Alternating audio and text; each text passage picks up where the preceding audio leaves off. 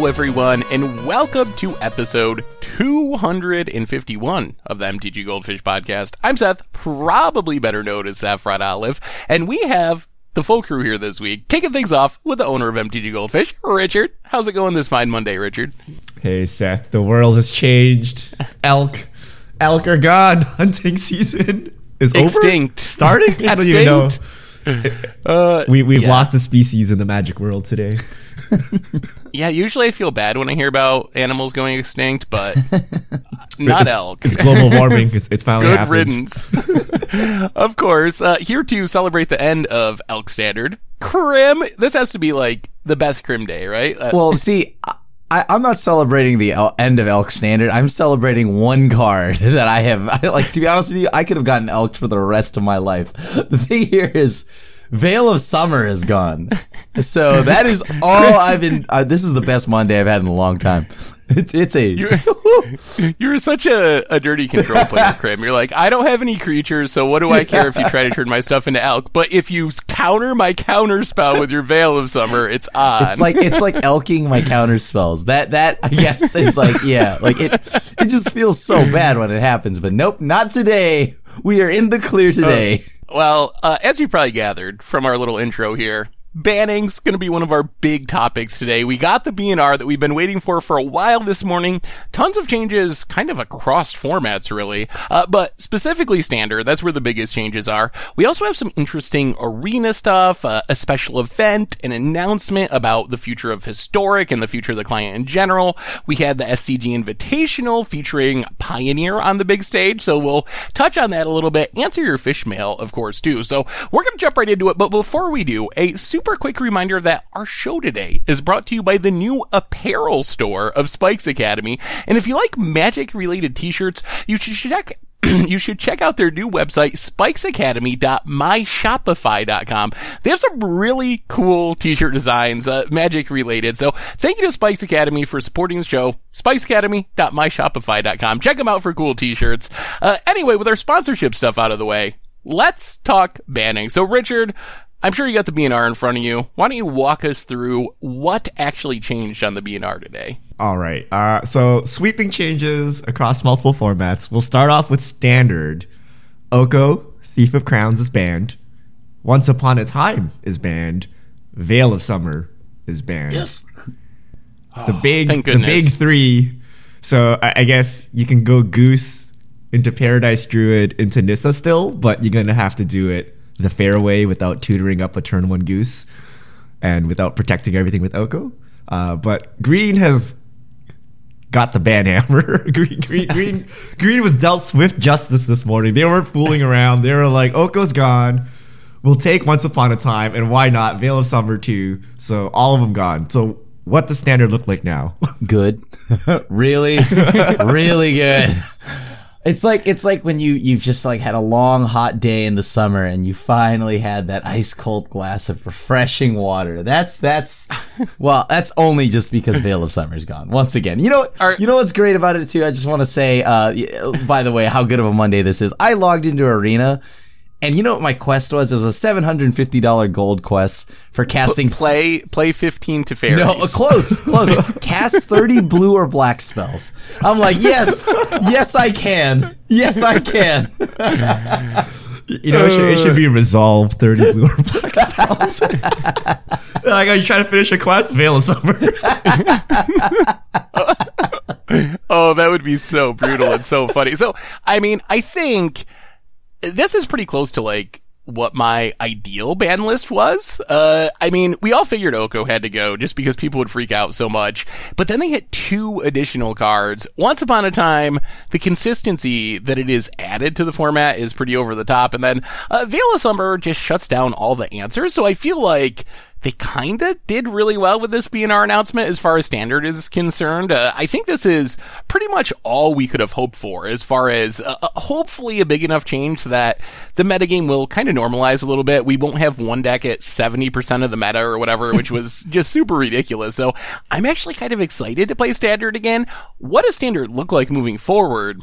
That's a big question and a good question, and it's partly because the format was so green heading into this banning. Even if we discount the food decks, most of the other decks in the format, like Sacrifice-style decks. There's this Jund deck, there's Gruul decks, there's Golgari Adventures. We're playing Veil of Summers, they're playing Once Upon a Times. I know, Richard, you were playing some green-based adventure decks, and you were saying you're kind of worried that they won't be good enough without Once Upon a Time to find Edgewall Innkeeper. Like, do you think those decks are going to fall off the face of the earth because of this banning?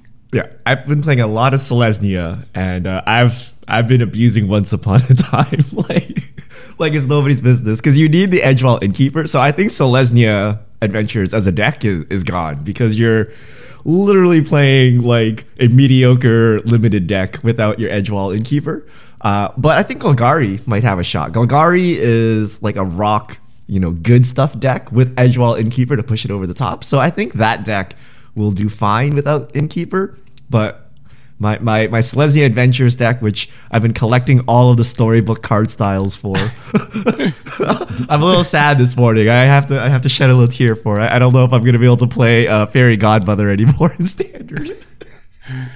So, Krim, I know you're just going to jam Teferi decks, but what do you think's discounting your love of Teferi, what do you think's going to rise to the top of the metagame for normal players? Cats. Cats. Lots of cats. Timeline. I even without Oko, sure, you still can do, you still have the cat combo with the Witch's Oven, and then you also get to do, Trail of Crumbs is still pretty decent.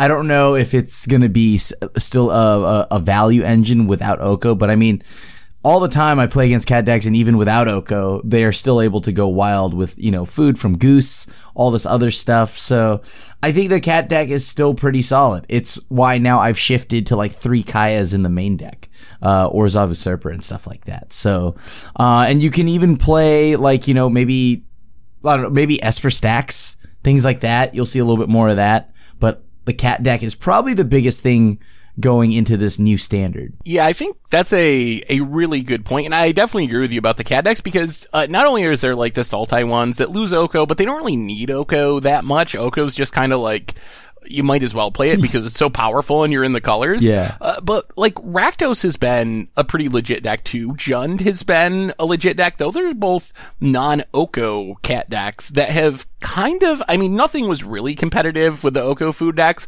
but if you discount Oko food, those were some of the top decks in the metagame, even in the Oko meta. So I expect that those will do well. I think Fires is probably another, go-to right away as one of the most powerful decks, in Oko standard that probably translates over. And I think Team of Reclamation is the other one, the other deck that really didn't get hit by the bannings at all and was already pretty good even in our past standard. So I think that that's where players will probably immediately focus, but this is such a big shakeup. It's kind of we're just starting standard over again. It's definitely possible that decks that were tier 3 or even completely off the radar will shoot up towards the top tier of the format, because this is just such a major banning. Yeah, and you know what's crazy to me? I feel even with the banning of Once Upon a Time and Oko, it now feels like Eldraine is the new set we've been waiting for, right? Because there's still a lot of powerful cards to play. There's still Rankle, there's still surprisingly Gadwick, cards like that, and as you saw, the Oven and all this. So there's still a ton of powerhouses, and a lot of the concern was them banning the face of their set with Oko and things like that. But I think that there's still a lot of play from Eldraine, and now maybe we'll even get to see more than we did before.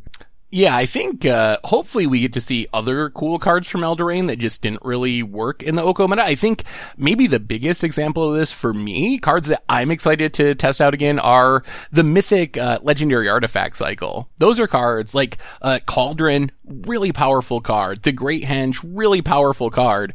But in a world where Oko just incidentally turns it into a 3/3 Elk in 70% of your matches, it's just not worth to build your deck around I'm gonna get a bunch of creatures in the graveyard to be able to get the great the Cauldron going or whatever. So I feel those are some of the cards. Someone else mentioned the Gods might have a chance to return to standard, since they were really silly against Oko. They lose all their abilities. Now all of a sudden they're the super annoying, really hard to kill creatures again. So I feel there's a lot of cards cards that were just kind of off the table with Oko running around that all of a sudden might be very good. Feasting Troll King's another one that I'm like, they had a little traction. The early days of Standard is sort of like a weird dredge deck, but Cleveland if it just turns Cavaliers into a 3-3, yeah, there's so much stuff to explore now, so. Yeah, yeah. Like, Cavaliers are now, like, back on the, like, you know, back on the map. You can play them again. And they're absolute powerhouses. Cavalier of Thorns was pretty big, for a chunk of its Standard life, so. Yeah. Cavalier of Thorns is good. The other Cavaliers are powerful. I'm excited to Yarok again. Yarok is the type of card that you really need to cast it and have it sit out for a couple of turns in non-elk form to really do anything.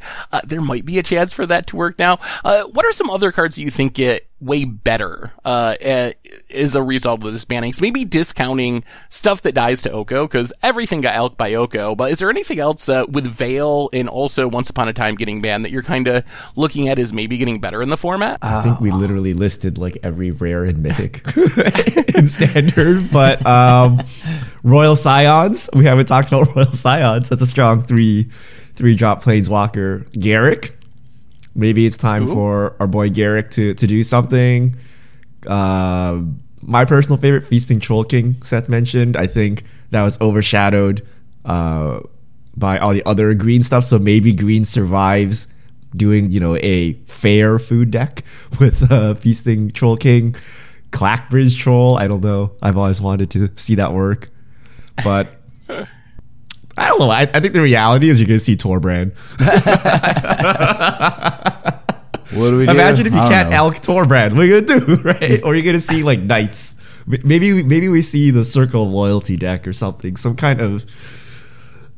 we had a bunch of decks that weren't green from the past Pro Tour, right? We've had, like, knight decks, Embercleave decks, like, Rotting Register, that kind of stuff. So maybe that all...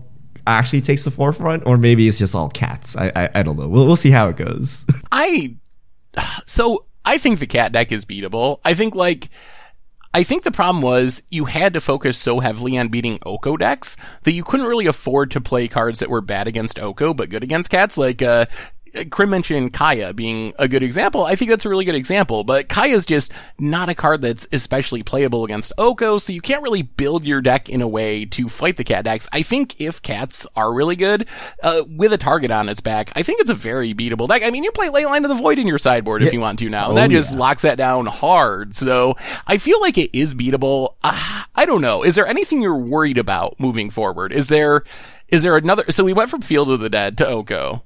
Oko's now gone. Are we going to see another deck rise up and be 50% of the metagame? Or do you think this banning actually solves the issues we've been having? Well, I'm actually worried about cats, not because it's unbeatable, but because it is actually more miserable than Oko. Like, legit, because it's so slow. For some reason, I was playing Standard like all week. Like, I was like, oh, forget Oko, right? I'm like, I was playing like, what is that? The glitter card? Like, I was playing like an artifact deck, and I was playing my Selesnya Adventures, and they're all fine, except when you run into the cat deck, and legit, like, I had someone time out like 4 times over the weekend. Like, I'm like. An hour later, like, did I really win this match? I don't know. At least Oko, like, you lose. This one is just like, okay, they're kind of winning, but the combo takes so many clicks, right? So I just really hope that that's not the norm going forward, because all of them, like the Sultai sacrifice, the Rakdos sacrifice, the Jund sacrifice, too many clicks for cat on Magic Arena. Too many clicks. Yeah, I think that is a good point. I also was kind of like, I'm glad Once Upon a Time got banned, because that's a card that really slows down Arena obnoxiously, especially on turn one. You can tell your opponent, they're like, you sit there for 30 seconds on your turn one, you're like, come on, I know you got the Once Upon a Time, just let me play my stuff. Goose does that too, though. Goose was another card I was like kind of rooting for getting banned, just because it's another card that tends to really slow down games on Arena, so I guess we'll have to live with that one. But yeah, the cat deck is pretty slow. Hopefully it'll be beatable enough that maybe people won't play it too often. I don't know. Like, when 70% of the metagame leaves, things are going to look a lot different. Like, that is just a massive shakeup. When's our Mythic Championship coming up? Like... Under a month, 3 weeks. Eldraine Part 3. In 3 weeks? 3 weeks, I think, yeah. I believe the first full weekend in December, like the 6th through 8th. All right, so when Arena comes up, it's already up. I don't know, when do the changes go live? They didn't say anything, so did you figure that out, Seth? They are live now. I logged into Arena, and they had a big ban announcement, and they gave me back a bunch of wild cards. So at least for me, how many wild cards did we get? I think we got the full 12? Four mythic, four rare, four uncommon. Yeah, yep. So you got the full set for everything that was banned. Oh, we're rich now. Yeah. We're Arena rich. What is the first deck that you'll be trying out? Oh, well, I mean, I'm playing Sultai Yarok. I know it's probably not like optimal, but I've missed being able to Panharmonicon in standard, so that's my first deck I'm working on. I've already got an Esper list built, and I've got a Grixis Fires list built that I've been playing, and I'm not gonna lie to you, I really really really like Grixis Fires, so I'm gonna just keep jamming that. Except I do like Kaya. I really like Kaya right now. Like so I'm back on the Esper. Five color fires, Grim. No, I can't. Easy. Maybe we just play like four Cry of the Carnariums, and but that like it doesn't because like Cry of the Carnarium doesn't just end the opponent, right? Like the thing is they could just kill all their cats on their turn, which sounds weird to say, but like they blow up all their own cats on their own turn, and I'm still in trouble. So Kaya, however, gets rid of the oven. Or you could just take up Teferi. Yeah, I could take up Teferi. And then cast the Cry during your opponent's turn. So Esper. See? So like it is back on the Esper plan. It all comes back to Esper, yeah. Because before I was playing, like I was thinking like maybe I just go and play Bedevil, like a full play set, as opposed to Murderous Rider, because then that blows up the oven. The oven is more of the problem than anything to me. And it's easier to deal with since the cat keeps getting sacrificed in response, so that's a good point. I appreciate that you're playing Grixis Fires and not a Fires deck that literally can't cast half their cards if you keep Fires off the battlefield. I almost feel bad for some of the people you play against on Arena. Like, really? Like, you're that greedy? You're trying to cast Nicol Bolas with your blue-white mana base, like Grixis, your Jeskai mana base? Like, come on now, opponent. Oh, Seth. That's the whole point of your deck. Seth. Have you not... You say that, but let me tell you something. I am that greedy in Pioneer. And out of the sideboard, I actually play one Overgrown Tomb because that allows me to play Tamiyo out of the sideboard and Garrick. Ooh, I like that. Well, any other standard banning stuff? We actually have more bannings to talk about, and then even more topics we got to get to. So maybe we should work our way through the rest of this ban list. All right. Next up, Brawl. Oko's banned. Now, Oko was already banned in Arena. For some reason, they had two different ban lists for Paper and Arena. Now they're both the same. Good call. I don't think we need more on that. Legacy, Red and Six is banned. I haven't played much Legacy lately. The numbers that they posted and what I've heard from Legacy players seems to suggest this is probably a good banning, so I think I'm all for it, even though I haven't played with or against Ren and Six and Legacy hardly at all. So the TLDR... is wasteland locking people is not cool, right? Turns out. Also, a lot of the metagame defining creatures in Legacy have one toughness: Mother of Runes, Thalia, Young Pyro. So they're like, okay, Ren and Six is done. So no more Team or Delver for you guys. You're gonna have to go back to like, I don't know. Do they even play Nimble Mongoose or whatever anymore? I don't even know what Team or Delver looks like nowadays. I don't think so. I think it's been like 7 or 8 years since there's been Nimble Mongoose. It's time to go back to those days. It's not Team or Delver, Richard. It's Canadian Threshold. That's when they used to play Nimble Mongoose. But I feel like that is the deck that always changes whenever something is broken. Like, that's the deck that you shove Dig Through Time and Treasure Cruise in. That's the deck that you put Red and Six in. Like, it became a deck when they made Delver, right? So I feel like whenever anything breaks in Legacy, it's that deck that gets it. So, yeah. Back to Canadian Threshold to you. Last up. Oh, one more. Yeah, go ahead. Last up, we have Vintage. Narset, Parter of Veils is restricted. Yeah. That's probably good. I mean, Narset is a pretty obnoxious card, in older formats especially, so I think I'm down with that. I've never played a game of Vintage my entire life. I don't know what this means, but okay.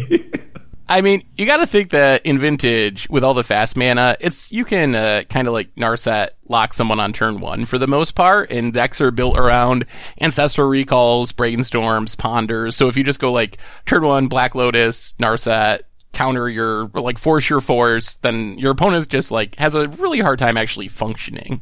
But has there never been a card like that does this ever that's been played in Vintage? Like there was Leovold. I can't remember actually where Leovold is at, although it is a creature, so that does kind of lessen the problem, since you can just kill it with something easier than a Planeswalker. Like, can't you just Notion Thief someone? Like, I don't know. This is weird. I guess because the cost is low, you just -2 and then get another Brainstorm or something, and you're good to go. Yeah. The other thing that came out regarding bannings was this play design article. Did you guys get a chance to catch that? Yeah. So my take on this article, to summarize it, and you can see it over on the Mothership. The article is up. Play design lessons learned. The overall takeaway was yeah, we kind of missed high on Oko, but this is the power level we're aiming for. And in general, I think we hit the power level that we were going for with Throne of Eldraine, discounting a couple of exceptions. After reading that, I actually am happy, because my biggest complaint with Standard a little while back, like especially when like the Teamer Energy sadness was going on, was that it just felt so weak, all of Standard, right? Like that's why Modern and whatnot just felt like way more exciting to me, was because Standard just felt so underpowered. Like Ixalan, the whole block of Ixalan just felt like yeah. And I mean, I like Search for Azcanta, but like that. Like otherwise, like all the creatures, everything felt so medium, if you would, and not really fun to play with. And now, and then after they increased their power level, I actually really liked it. I mean, yeah, it means that some cards like Oko slip through, but like I do enjoy, R&D taking chances and trying like more powerful cards in Standard, and I'm A-okay with that, even if that means more bannings and stuff like that. So I'm happy they're increasing the power level. What did you think about it, Richard? I'm the opposite of Krim. I'd rather them not increase the power level. It seems nowadays, like every Standard set, Legacy, Commander, Modern, like they all get shooken up because you have like crazy cards entering the format. So I think within Standard itself, it doesn't matter what the power level is really. Like if everything is high powered, well, all your decks are high powered. You fight each other. If everything's low powered, it's the same, right? As long as if it's low powered, it has to be interesting. Like story mechanic or flashback or, whatever they make. But when it spills into the other formats, I think it's too much. I mean, I think it's weird that every Standard set release, like Legacy changes. So that's to me, thing. Is it though? Like that's the whole point of these old formats is I can play my old deck, right? But I told you guys, right? I was like, oh, Jund, it's just the best cards in Modern. Let's play it, right? And I'm like, wow, half my deck is irrelevant because of Modern Horizons and all the latest sets, and to upgrade my deck is another like $400, right? So like I'm like, that feels bad, right? Like especially since it wasn't that long ago that my deck was up to date. So I like the slow trickle of cards into older formats, right? And I like cards that are synergistic. Like, if they print a new combo piece and like a deck becomes a thing, like say Copycat Combo or something, right? That's fine. But when they start printing like Fatal Pushes every set, like you just got to update all your decks like all the time, which is kind of what they want because they want you to buy cards. But at the same time, I think the older formats like should move a little slower. And if we want fast-paced change, we play Standard. So I mean, I think from reading that article, I think that's what they were going for. Like they mention cards in Standard not impacting or like not being relevant to players outside of Standard, which I assume they meant Modern, Legacy, Vintage, etc. So I feel like I read that as them saying like they were intentionally trying to print cards in a way that they would be relevant or impact older formats too. I think my only concern is if you're going to walk the tightrope and have things be near the upper limit as far as power level, it's really easy to end up with cards that go a little bit too far, which we saw arguably with Oko and Veil of Summer and Once Upon a Time. So if you're aiming for 9s, when you just make a card a little bit too powerful, you end up with 11 and you need bannings. When if you're aiming for like 7, if you miss a little high, you get a 9. And it's good, but it's probably still not bannably good. So I don't think bannings are necessarily a bad thing. It's just such a big change compared to how Magic has traditionally been, where bannings are traditionally like an extreme rarity in Standard. And I think if this is the power level that Wizards is aiming for, I think as a community, we're just going to have to kind of come to grips that this is the new reality of Standard, and we should probably be expecting to have bannings on a regular basis, because if you're going to shoot for this super high power level, some cards are going to be a little bit more powerful than you expect when you're making them, and then they're going to need to get banned. Yeah, and also remember, like, literally, I don't know, like 6 weeks ago, right? Same card pool with Field of the Dead included. No one was peeping about Oko at all, right? Like, everyone's like, oh my God, Field, how could you let this through, blah, blah, blah, right? So it's a really hard balance game. And if they never ban Field of the Dead, maybe Oko never reaches this level of play. And then Oko is, quote unquote, fine for Standard, right? So it's, the absence or inclusion of a single card can change like the whole dynamic of Standard. So that's why I don't put too much stock into what they say. They're like, yeah, Oko is too powerful. But if they never banned Field of the Dead, we never would have seen it. And then they would have some other reason, right? Oh, we never tested Field of the Dead. So they can write all they want in their play design articles, but just give me good standards, right? Like, they can say like, oh, we screwed up. This was the worst ever. We fired the whole team. Or they're like, oh no, we got everything down. We just like, you know, someone in the printer screwed it up. They can say whatever they want, right? As long as they give us good standards, that's all that matters, right? But as long as Standard is bad, like, it doesn't matter what they say, right? Like, we don't know the inner workings of the team. We can't say anything about it. It's just, we trust you. I hope you do it right. And then if you do it well, everyone will just forget about it. But if you do it wrong, the internet will, like, burst in outrage, right? We had a very good run, though, of Standard for a chunk of time, I would say. I mean, yeah, it was also followed by like the biggest elk, if you would. But I thought it was cool, you know, that we did have a very good Standard for a while. I got to ask you though, like, so assuming we're aiming for this high power level, and I think we're all in agreement, if you aim high, sometimes it's going to go a little too far, which probably means more bannings, at least compared to historically when we had a Standard banning every 7 years or something on average. Do you think that's gonna be a problem, especially for the paper part of the game? On Arena, like, whatever, cards are like kinda cheap and you can free to play and they give you wild cards back. But just look at these decks, like, the Oko decks were $6, $7, almost $800. They've dropped down a little bit because Oko has been decreasing in price. And even the other decks, you're looking at $300, $400 for Jeskai Fires almost. Like, do you think having a couple of round of bannings each year because of aiming for this high power level, are we going to have people just quitting Standard because of the expense of it and the frustration with spending $500 and then having the deck you spent $500 on get banned? There is a concern for like the paper part of it, right? Like, there's people that'll be like, yeah, like, oh, I just bought a fresh play set of Okos for Standard and I don't really play, like, because I know people that just don't play anything outside of Standard.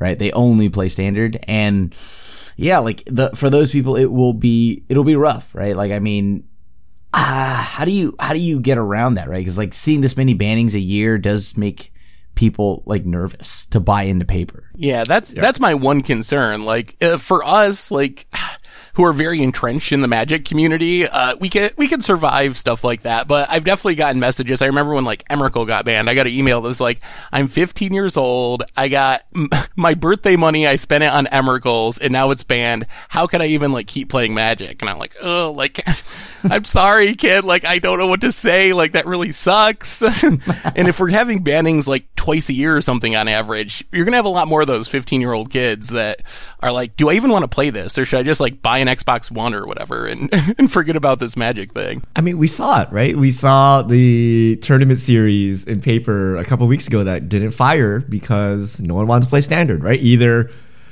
you didn't want to invest in Okos because Okos, you know, everyone's theorizing is getting banned, but you don't know, right? So you're not going to drop all this money, and they had to switch to Pioneer. So I think it's already happening, and I think it is really bad, right? Like, Standard is already a tough sell, right? Like, you play your cards for a year or two, and then they're useless.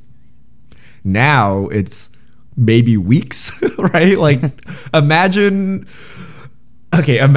next set comes out, okay? Theros, okay? And then initial playtesting, you find some, like, bonkers combo. You're like, this is Oko. This is Oko, right? And then you got to go buy a playset of these mythics. Are you going to drop $200? Or you're like, oh, this is so Oko that it's going to get banned. Should I actually buy it or not? And then you're going to hesitate. You may not buy, you may or not. And I don't know, it just makes people less inclined to play Magic when stuff like this happens. So I actually hate the precedent that we ban like crazy, right? I like the old days where like nothing gets banned, right? You're going to kind of tough it out, or we're going to have to do a better job so that, you know, you protect players, because Magic is expensive.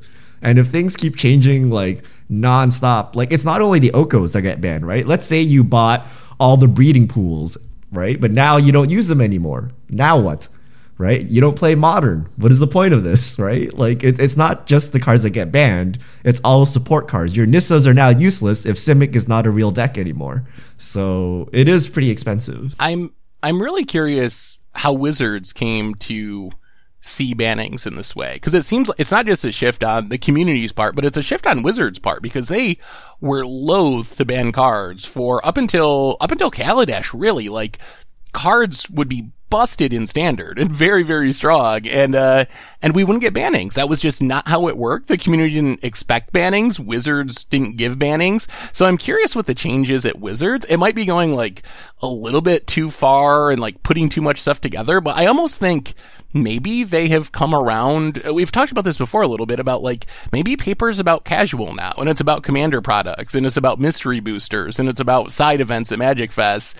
So maybe they're more accepting of bannings because their plan is to have competitive Standard be a digital format for the most part. And then that lessens the pain if people are the paper cards people are buying are for their Commander decks, or to play a whatever cube draft or a chaos draft. And then if you got to ban Standard cards, if people are only playing on Magic Arena, like it's not as big of a deal. So you think this ties into like the long-term trajectory of how Wizards is handling paper Magic versus digital Magic? Do you think that's part of the plan?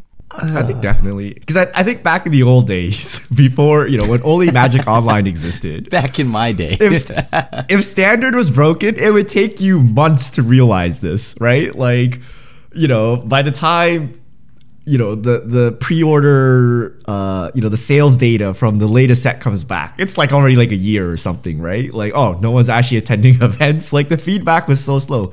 Now when your Standard sucks, you can just be like, last week we lost like 5 million players on Magic Arena, right? And it looks really bad, and they can pinpoint it exactly so they can fix it, or quote unquote fix it, right?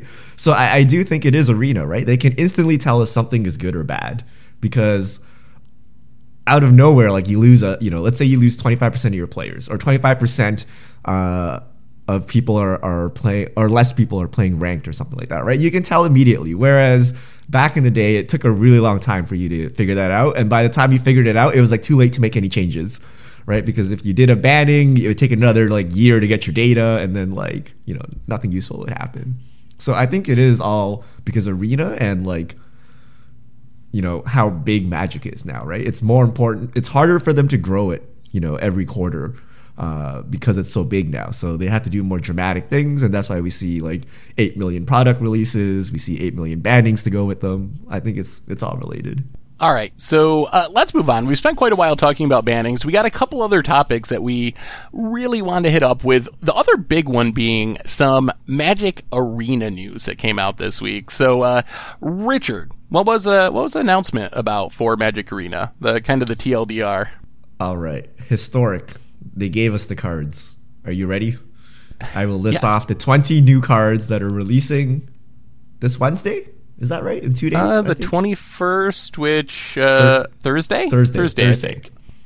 Soul Warden, Distant Melody, Treasure Hunt, Tendrils of Corruption, Goblin Matron, Kiln Fiend, Elvish Visionary, Mindstone, Ornithopter, Burning Tree Emissary, Kinsbale Cavalier, Hypnotic Spectre, Imperious, Perfect, Cryptbreaker, Fauna Shaman, Darksteel Reactor, Captain Sisei, Phyrexian Arena, Hidetsugu's Second Right, Sarah Ascendant. I gotta say, I'm really happy with this list. Role player cards, right? It's not the Dark Confidant, Tron lands, or you know whatever broken things we're imagining. It's like little cards that help archetypes that you know almost exist in our card pool.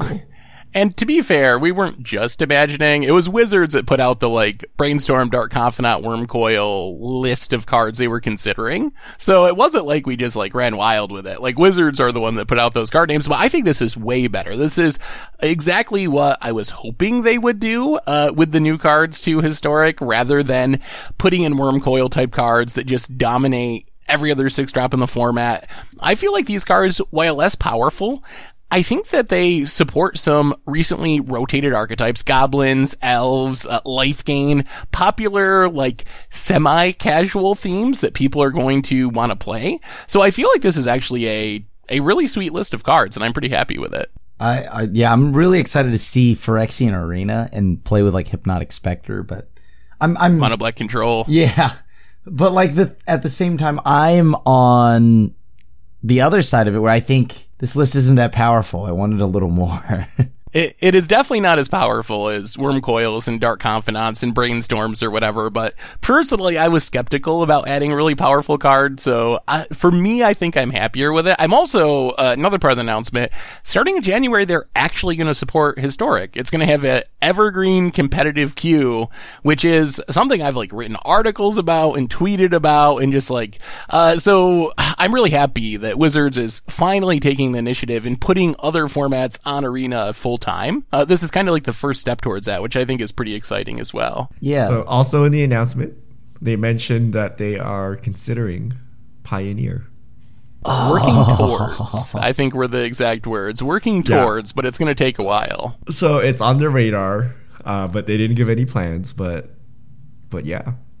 Yes. I don't know. Like, so seeing this list of cards, are you guys hyped about Historic, or are you still like, but Pioneer? So yeah, I'm still but Pioneer. Like, this card, like, this list, as you already know, doesn't do much for me outside of, like, maybe making a few adorable mono black control decks. But, like, outside of that, it's not something I could see me playing day in and day out, right? Like, these cards don't do anything for me. Not yet. Not until enough, like, sets have rotated out of standard. But Pioneer, however, is it like definitely feels like a whole different format, and whereas this just feels like, I don't know, standard plus a few random cards. 20 to be precise. 20, yes. 20 random cards that aren't that powerful. So I just don't feel like I'm getting, like, the feel of, like, when I play Pioneer, Modern, or anything. It, like, it doesn't excite me. It doesn't make me want to immediately play it again. But Kimsville Cavalier. I mean, oh, wow. Mind Stone. Like, why is there a Kithkin here? But Mind Stone. Yes. Like. So, wait. All right. There's one more important thing here. You can buy all 20 cards for 3,400 gems. I will say a bit of constructive criticism. Didn't Wizards say there would be a way that you could get these cards for free? Like, I vividly remember the initial announcement saying that there was going to be, like, some sort of event where you could just, like, get these cards for playing in it. But so they have an event, but they're for card styles. So for 1,000 gold, you can play as much as you want, apparently. And then 5 wins will get you, or each win will get you a card style. And then you can go up to 5 wins. But you do have to buy basically a complete set if you want to buy or use your wild cards, which is weird because they never, it's not even a pack. It's not an event. It's just straight up buy them with gems. Yeah. I mean, I wish you could buy more cards with gems. I would love that. That would be close to being able to actually have, like, a store? Real economy. Yeah, like, if you could buy wild cards or singles, oh man, that would be so. That would be so. No one ever opened a pack, and how would they make their money? Yes. Yeah, I'm just disappointed because I was under the impression that there was going to be a way for players to win these cards for free, and it sounds like they maybe backtracked on that idea. Wait, which rarity are these things? What do you mean? Are they like the original rarities, or are they like what kind of wild card do I need to get these cards? I mean, Hypnotic Spectre is rare, right? It was rare, and I think that means that it's still rare. So it's the original. It wasn't actually wasn't. Hippie a uncommon back in the day, or has it always been rare? I thought it was uncommon. Like I thought it was like an uncommon and like revised or something, and then it turned into a rare. But yes, I think most of these are rares, although cards that are only printed as like commons or uncommons have their original rarity. So like Goblin Matron, I believe is a common. Distant Melody I know is, Treasure Hunt is, but then a lot of the other cards are rares. So yeah, I will say one last thing on this. I'm more excited for Historic because they announced they're going to support Pioneer and that they're working towards Pioneer. The way I view this format is, if you've been playing Magic Online for a long time, they used to have a format called Classic, which was basically Vintage, but you didn't actually have Power 9 or a lot of other Vintage cards because they weren't on Magic Online. So they had a format called Vintage, which was basically, or called Classic, which was basically Vintage with whatever cards happened to be on Magic Online. Eventually, they actually added Power 9 and the rest of the cards you needed for Vintage. Classic kind of just died because who's going to play this fake format when there's a real format supported? I think that's exactly what's going to happen with Historic and Pioneer. I like the idea of Historic as another way to fill my time on Arena while I'm waiting for them to add Pioneer. But as soon as they actually have Pioneer, and hopefully it actually happens quicker than we think, and it's in the not super distant future, then I think Historic is 100% a dead format. It's done over. Maybe they don't officially kill it, but I think no one plays it, and eventually it'll just kind of fade away and die. Yeah, I mean, that just means it's set up for mediocrity. Like, if they can't get standard right, with all the resources they put into it, if they are imagining Historic dies in the future, like, how much effort do you think they put into balancing and testing this format? Like, probably not much, right? And then that means it probably won't be that fun, right? So I hope it's not that, right? I hope they're actually all in and they're like, yeah, Historic is a real format. We're going to put all of our resources into it. Like, the success of Arena depends on this. And then they make a fun format as opposed to it's a holdover for Pioneer because then it's just guaranteed to be bad. Yeah.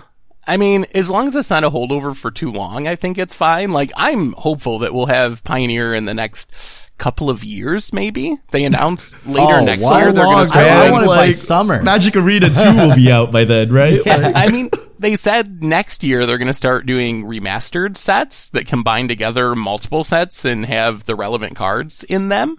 So we know that they're going to start putting more old cards on the client starting next year. So fingers crossed, like maybe we can have something that is at least very close to Pioneer in the not super distant future. I want Pioneer, actual Pioneer by summer. Well, I mean, I would love to have it next week. I don't know how practical it is to add that many sets in that amount of time, but that would be awesome if they could. Like, you can dial back the animations. Like, just give me Pioneer by summer. Like, oh, please. Please. All right.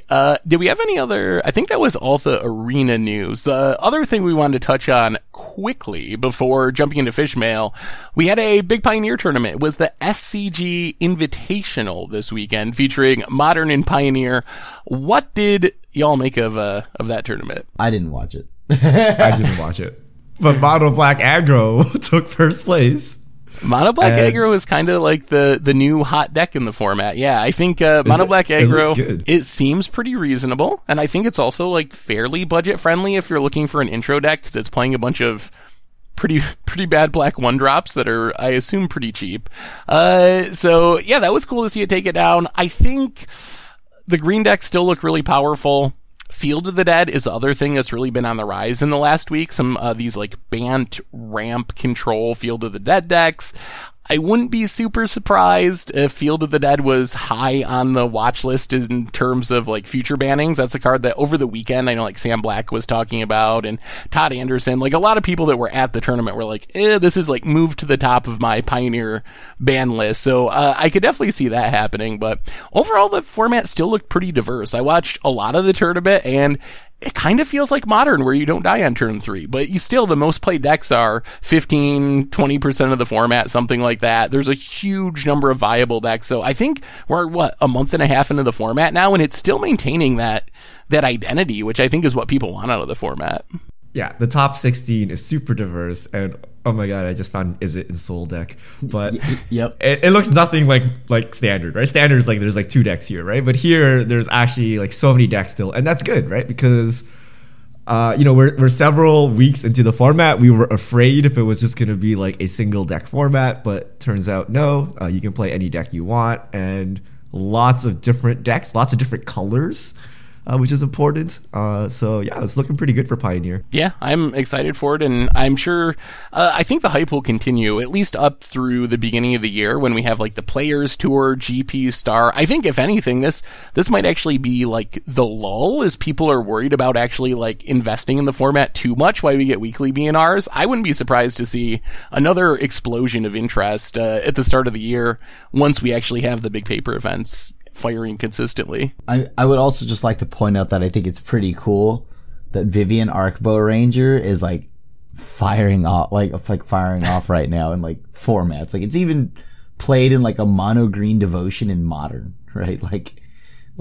Yeah. Wow. Yeah, that was something I actually saw on camera this weekend is, because of the success of Mono Green Devotion with like Light of Abundance and Pioneer before it was banned, players are playing that in Modern now. Like, you get a couple of upgrades in Modern, but it's basically the same deck that was so dominant in Pioneer that they had to ban cards from it. So it's been interesting to see Modern being impacted by Pioneer, basically, because no one had really tried that style of devotion deck with Leyline of Abundance in Modern until after people started doing it in Pioneer. Yeah. And like now, like there's like a ton of Blight Beetles everywhere. Like I do think Nykthos might still end up getting banned in the format. The greed decks, Once Upon a Time has got to be banned. Please, for the love of God, when you ban cards today, Wizards, just get rid of Once Upon a Time everywhere. And Nexus of Fate. So much Pioneer, and the consistency that green decks can go turn 1 Mana Dork, turn 2 Steelleaf Champion, Yorvo, Oko, like some really busted 3-drop, it's like 100%. When you have Once Upon a Time and your deck has a lot of redundancy and you have London Mulligans to get like a free mulligan if you need to, those starts happen so often, and we don't have the removal in the format to deal with it. Like, yeah, we just don't have the hard removal. I feel that's not a problem. I mean, okay, you're allowed to do that if you play 8 to 10 1-drops, right? Like that's how you used to do it the old-fashioned way, right? Like now you can play 4 with 4 Once Upon a Time, right? But Pioneer has 8 Mana Dorks, right? It must, right? Yeah, yeah. You have Mystic and Llanowar, yeah, and then Goose. So I feel like you're gonna see that with or without Once Upon a Time. Like you, it's like don't print 3 CMC 5 power creatures is what you're trying to say, Seth, because it's gonna happen, right? If you have all those Mana Dorks. And then between Yorvo and Quest, Lovestruck Beast, like you will always have a 3-mana 5-power creature anyway. So that's not Once Upon a Time. That's just green cards. That's maybe why. That's true. Like I've now with my my Noxious Grasp not being taxed, like at least paper wise in Standard, I can just move all my Noxious Grasp in my Pioneer deck and not have to swap in between events, because I play 4 Noxious Grasp in the side of my Pioneer deck. Did you really not want to buy $5 more worth of Noxious Grasp to avoid re-sleeping every time you want to switch formats? No, I don't, Seth. No, I don't. I appreciate your dedication, Krim. Yeah, I think the problem is, like, Fatal Push is hard to revolt. Abrade style removal spells can't kill the 4 toughness creatures. So I think it's more of a product of, like, the big 3-drop green creatures just line up really well with the most commonly played removal in the format, which is probably part of what makes it obnoxious. Like, if you could just abrade or fatal push away the Steelleaf Champion or whatever, it would be a lot easier, but it's actually really hard to do that in Pioneer. Yeah. Chump block. Trigger all my creatures are like push. 2-powered, so I can't even block the darn Steelleaf Champion. I'm like, oh my god. Wow. Oh my god. Play real creatures, Seth. What are you doing? Yeah, all right. Well, let's answer some fish bail before we run out of time today. All right, if you have questions, send them to @MTGGoldfish with the hashtag #MTGFishmail, and we'll get to your questions on air. First question, Antonio Slorers. I'm sorry, I'm so sorry. Hey guys, really enjoy the podcast. If WotC creates a Mull dual land, as it comes into play, you may put a card from your hand on the bottom of your library. If you don't, it comes into play tapped. Add X or Y mana. Good enough / bad design. Is it fetchable? I think it has to be fetchable. Yeah, it has to be fetchable. If it's fetchable, would you play that? Would you just like chuck a card and not even chuck a card in the graveyard to power up your Delve, but to like bottom of the library? I think maybe you'd have to be looking at like a 5-color land, like Gemstone Caverns or Gemstone Mine. Like, I think if you're going to have that big of a drawback that you go down a card, I think it's got to tap for any color. And it would be a gemstone that also doesn't have counters. Like, it just always adds whatever I want. A City of Brass. But how do we make that fetchable? You just make it land, plains, island, forest, mountains. All 5. Yeah. But then it would be so broken with like Domain, right? Also dies. It also gets blown up, like, and dunked on by every hate card, right? Like choke, like boil. Yeah, I mean, what do you want, man? It's a fetchable 5-color dual land. Desolation. It might still be too good. Do you think it might be too good? I don't think it would be. Like, I mean, you would never play it in a Jund deck, right? But if you're playing like a combo deck, like, what does one card mean to you, right? It's like, if you can get your mana, it's pretty good, right? Like, you already have like City of Brass, Mana Confluence, Gemstone Mine, Gemstone Cavern. Like, but these would be fetchable. Would you play it over those cards? I don't know, but you could do you could like turn 1 black card into turn 2 white into turn 3 green or something. Like, you could do weird stuff. Well, you would be heavily relying on a painful mana base, because you would have to play like 4 City of Brass, 4 Mana Confluence, 4 of these things. The thing is, it's a fetch land, right? So you don't need to fetch and discard your hand. You can fetch like a normal fetch land if it's sufficient, right? It's like when you really do need that like special color. Like, can you imagine Arbor Elf with this thing? You can like somehow Boros Charm someone with like a forest, right? So I don't know. I think it's interesting. I think it might be... I think it's playable. I would like to see them do something like that. Captain WoW 26. Hey guys, what do you think the best counter spells in Pioneer would be? Krim, have you had a sampling of every card that says counter target? Yes, I have sampled this. Yes. What are the best ones? Prior to Veil of Summer, I mean, after Veil of Summer, I would say that. I mean, I've been playing Disallow and Absorb. I've been doing a split. The ability to counter activated abilities or like, Planeswalker ults has been pretty huge. Maybe even disallowing a Marvel activation, anything like that, or, Ulamog's, cast trigger. But Absorb, the format is quite aggressive. And, I'm not gonna lie to you all, like, there's a lot of tribal decks, and like Adanto Vanguard is terrifying. So like, I mean, I need to gain some life, and I think Absorb is pretty big here too. I think those are the two that I have been countered by the most. Yeah. Like it's like, and I think you play both. I like both. I like a 2-2 split. So that's what I do in my deck. Because I like, it seems weird playing a 3-mana counterspell outside of standard, but like it's good. They're good in this format. All right. Follow-up question from Hyper Librarian. What would Magic be like if counterspells didn't exist? I'd probably be playing Pokemon or something. Yeah, isn't it like Hearthstone at this point? Like, literally? Yeah, it actually would just be like Hearthstone. Yeah, there'd be... I mean, what? Like, so we only have like Doom Blades and stuff like that for interaction. Oh, that is. I feel like we've seen Blue do. We've had standards where counter spells were bad and no one played any counter spells, and like that's what Magic would look like during those ones, right? And that was not a great just Magic. Recently. Yeah, like with Teferi and Veil of Summer, no one's really been playing counter spells the last few months. That's what you think, Seth.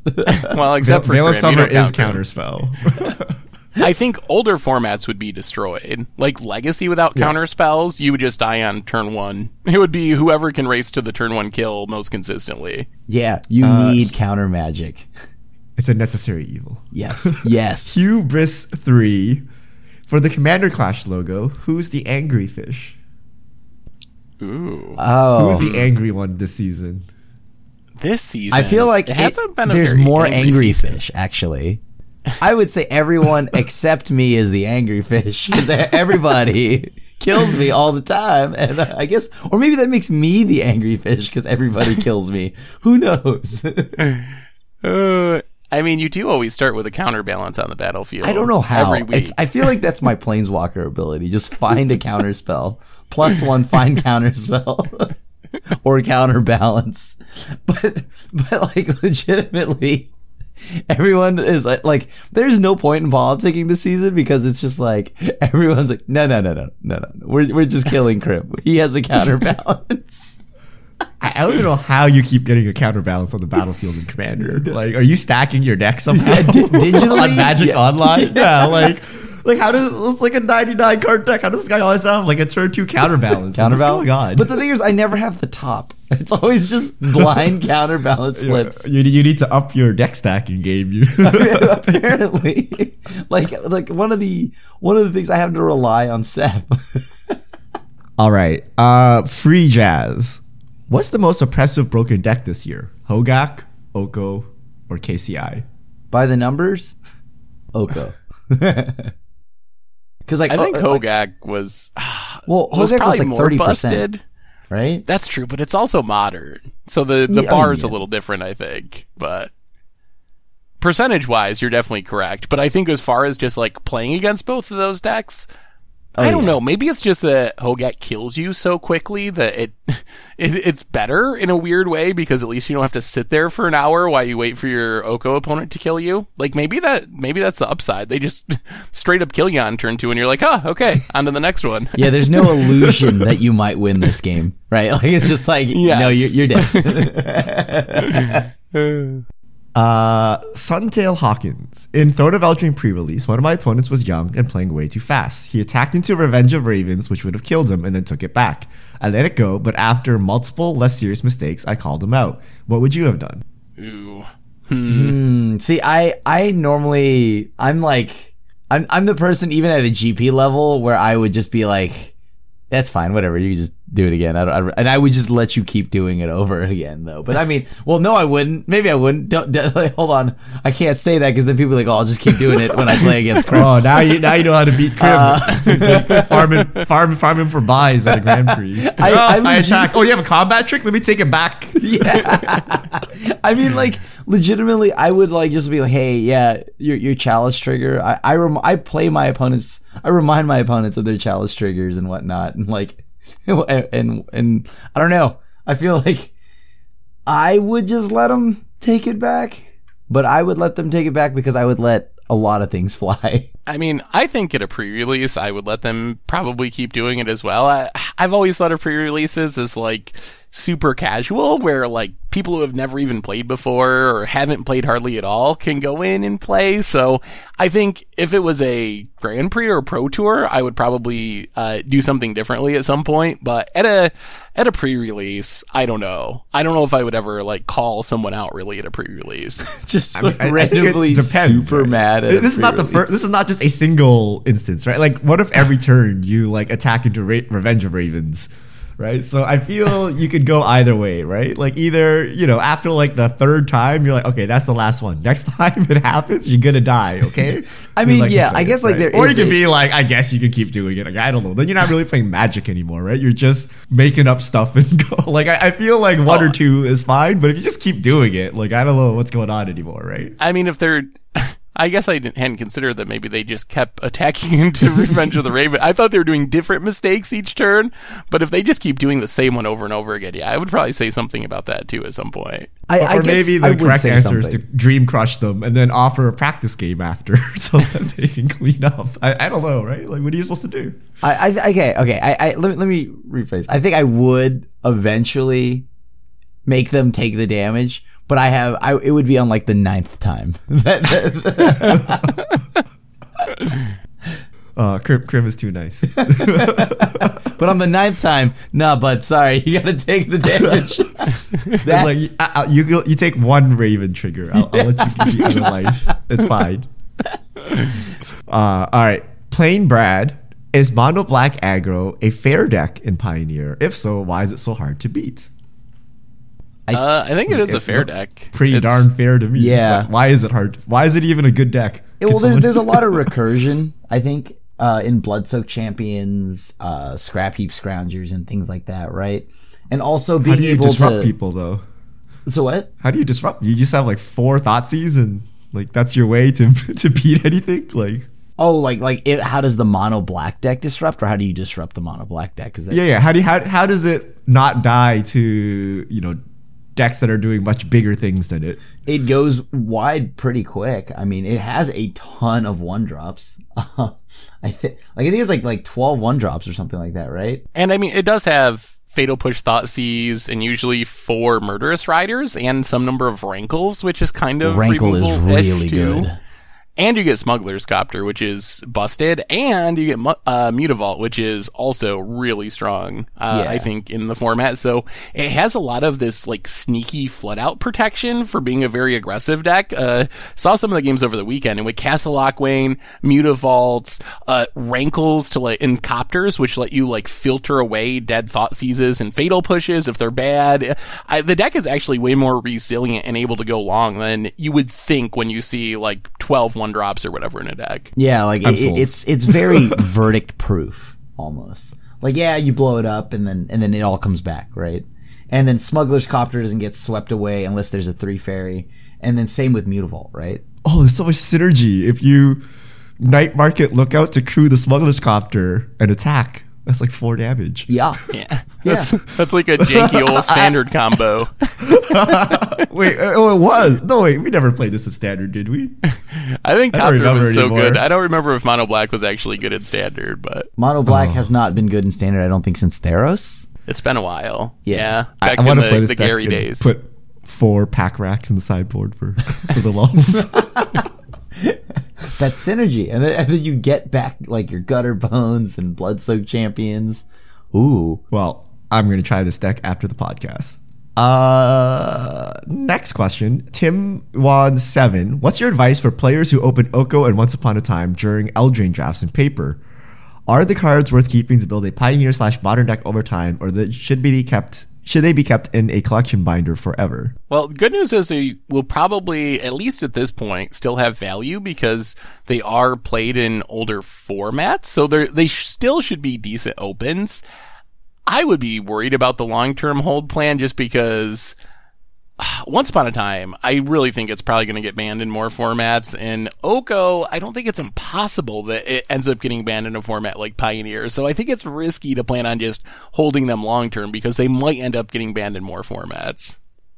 I definitely see Once Upon a Time getting banned in, like, more formats. Oko, however, I feel like is, oddly enough, just fine in older formats. Very powerful. Ridiculously powerful, but fine. All right. Richel, do you think the competition of other card games is putting pressure under Magic design to keep the game interesting among the options? Hearthstone brought back cards to make the nets fresh, and Legends of Runeterra is coming. I think for them, they should that's just like outside noise, right? Like, I don't think they need to worry about all that. Just keep making the game that they want to make. I don't think it does pressure them to make the game any differently than what they were already doing. I'm more concerned about, like, internal pressure from Hasbro than I am about outside games. I think like Hasbro might be like, we really want to keep seeing profits like quarter by quarter, so do whatever you can to make sure like the numbers go up 3 months from now. To me, that's a bigger concern than external games.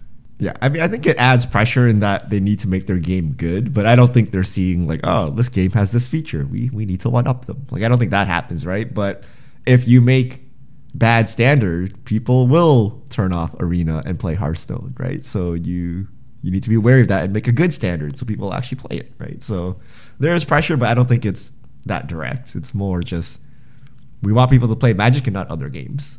Last question. Dylan Hunter, there's been a lot of talk about how green has become way more powerful over the last years after being kind of bad for most of Magic's history. How would you guys make white a similarly powerful color while staying in its color identity? Ooh. I don't know if I want another color to be as good, as good as green has been. Life gain, I guess. You gain life. You can kill things unconditionally.